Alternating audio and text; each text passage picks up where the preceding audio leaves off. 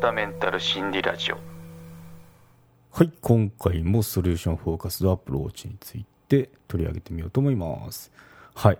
前回まああの触りの方をお話ししたところなんですけどおさらいから言うとソリューションフォーカスドアプローチとはクライアントの長所を持っている力を引き出す心理療法ですということで、うん、そうですね、クライアントはまあ自分自身で問題を解決する能力があるんですよっていう考え方がベースになってますね。あと、まあ、重要なキーワードとして、ウェルフォームドゴールっていうやつですね。問題が解決した時と今の違いなんですかっていうような問いかけになりますね。はい。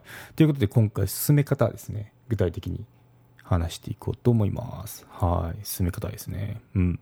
カウンセラーからのアプローチっていうのは、まあ、あの、基本、クライアントの方に話してもらうっていうやり方って前回お伝えしたとこなんですけど、クライアントが主体となって進めるやつですね。うん。ただ、まあ、こちらからアプローチっていうのもしなきゃいけなくて、まあ、どういったことかっていうと、巧みに質問を投げかけるってやつですね。はい。質問をしましょうっていうことですね。で、この質問方法なんですけど、大きく2つあります。はい。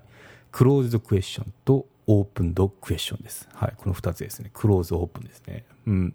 両者の違いどんなのっていうと、クローズドっていうのがクローズドクエスチョンですね。イエス、ノーで答えられるような話ですね。好きですか？嫌いですか？とかですね。はい。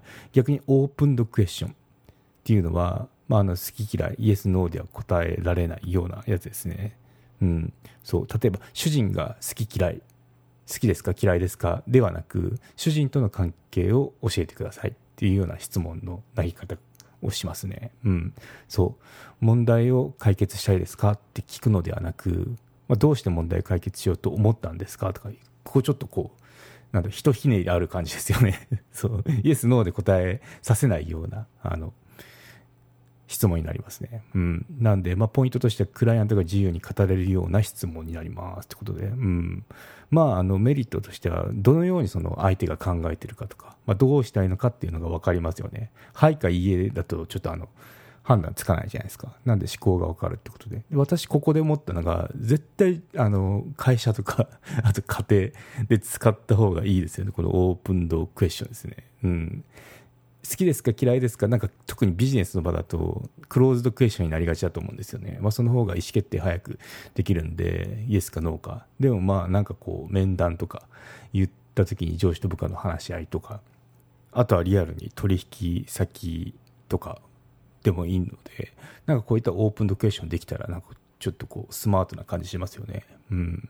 なんかこう、これいりますか？いらないですか？じゃなくて、なんかこう、あの、どのようにお考えですか？みたいな感じで話を膨らませつつ、じゃあ、あの、いいタイミングでこういったものがありますけどって、こう、売り込みっていうか、そっちに、あの、シフトしていくっていうの多分できる営業さんとかってやってると思いますね。オープンドクエスチョンだと思いますね。うん。なんかクローズドクエスチョンだと、あの、すごい詰められてる感じして、ちょっと窮屈で嫌ですよね。はい。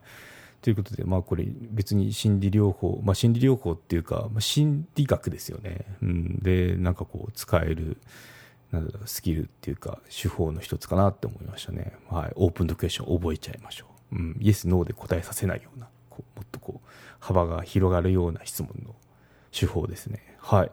ということで、まあ、質問をしましょうですね。で、質問も3つの質問テクニックっていうのがあって、まあ、これもちょっと後ろにクエスチョンがつくんですけど、またさっきのその2つとは別、オープンクエオープンドクエスチョンとクローズドクエスチョンとは別と思ってくださいね。はい。3つ言います。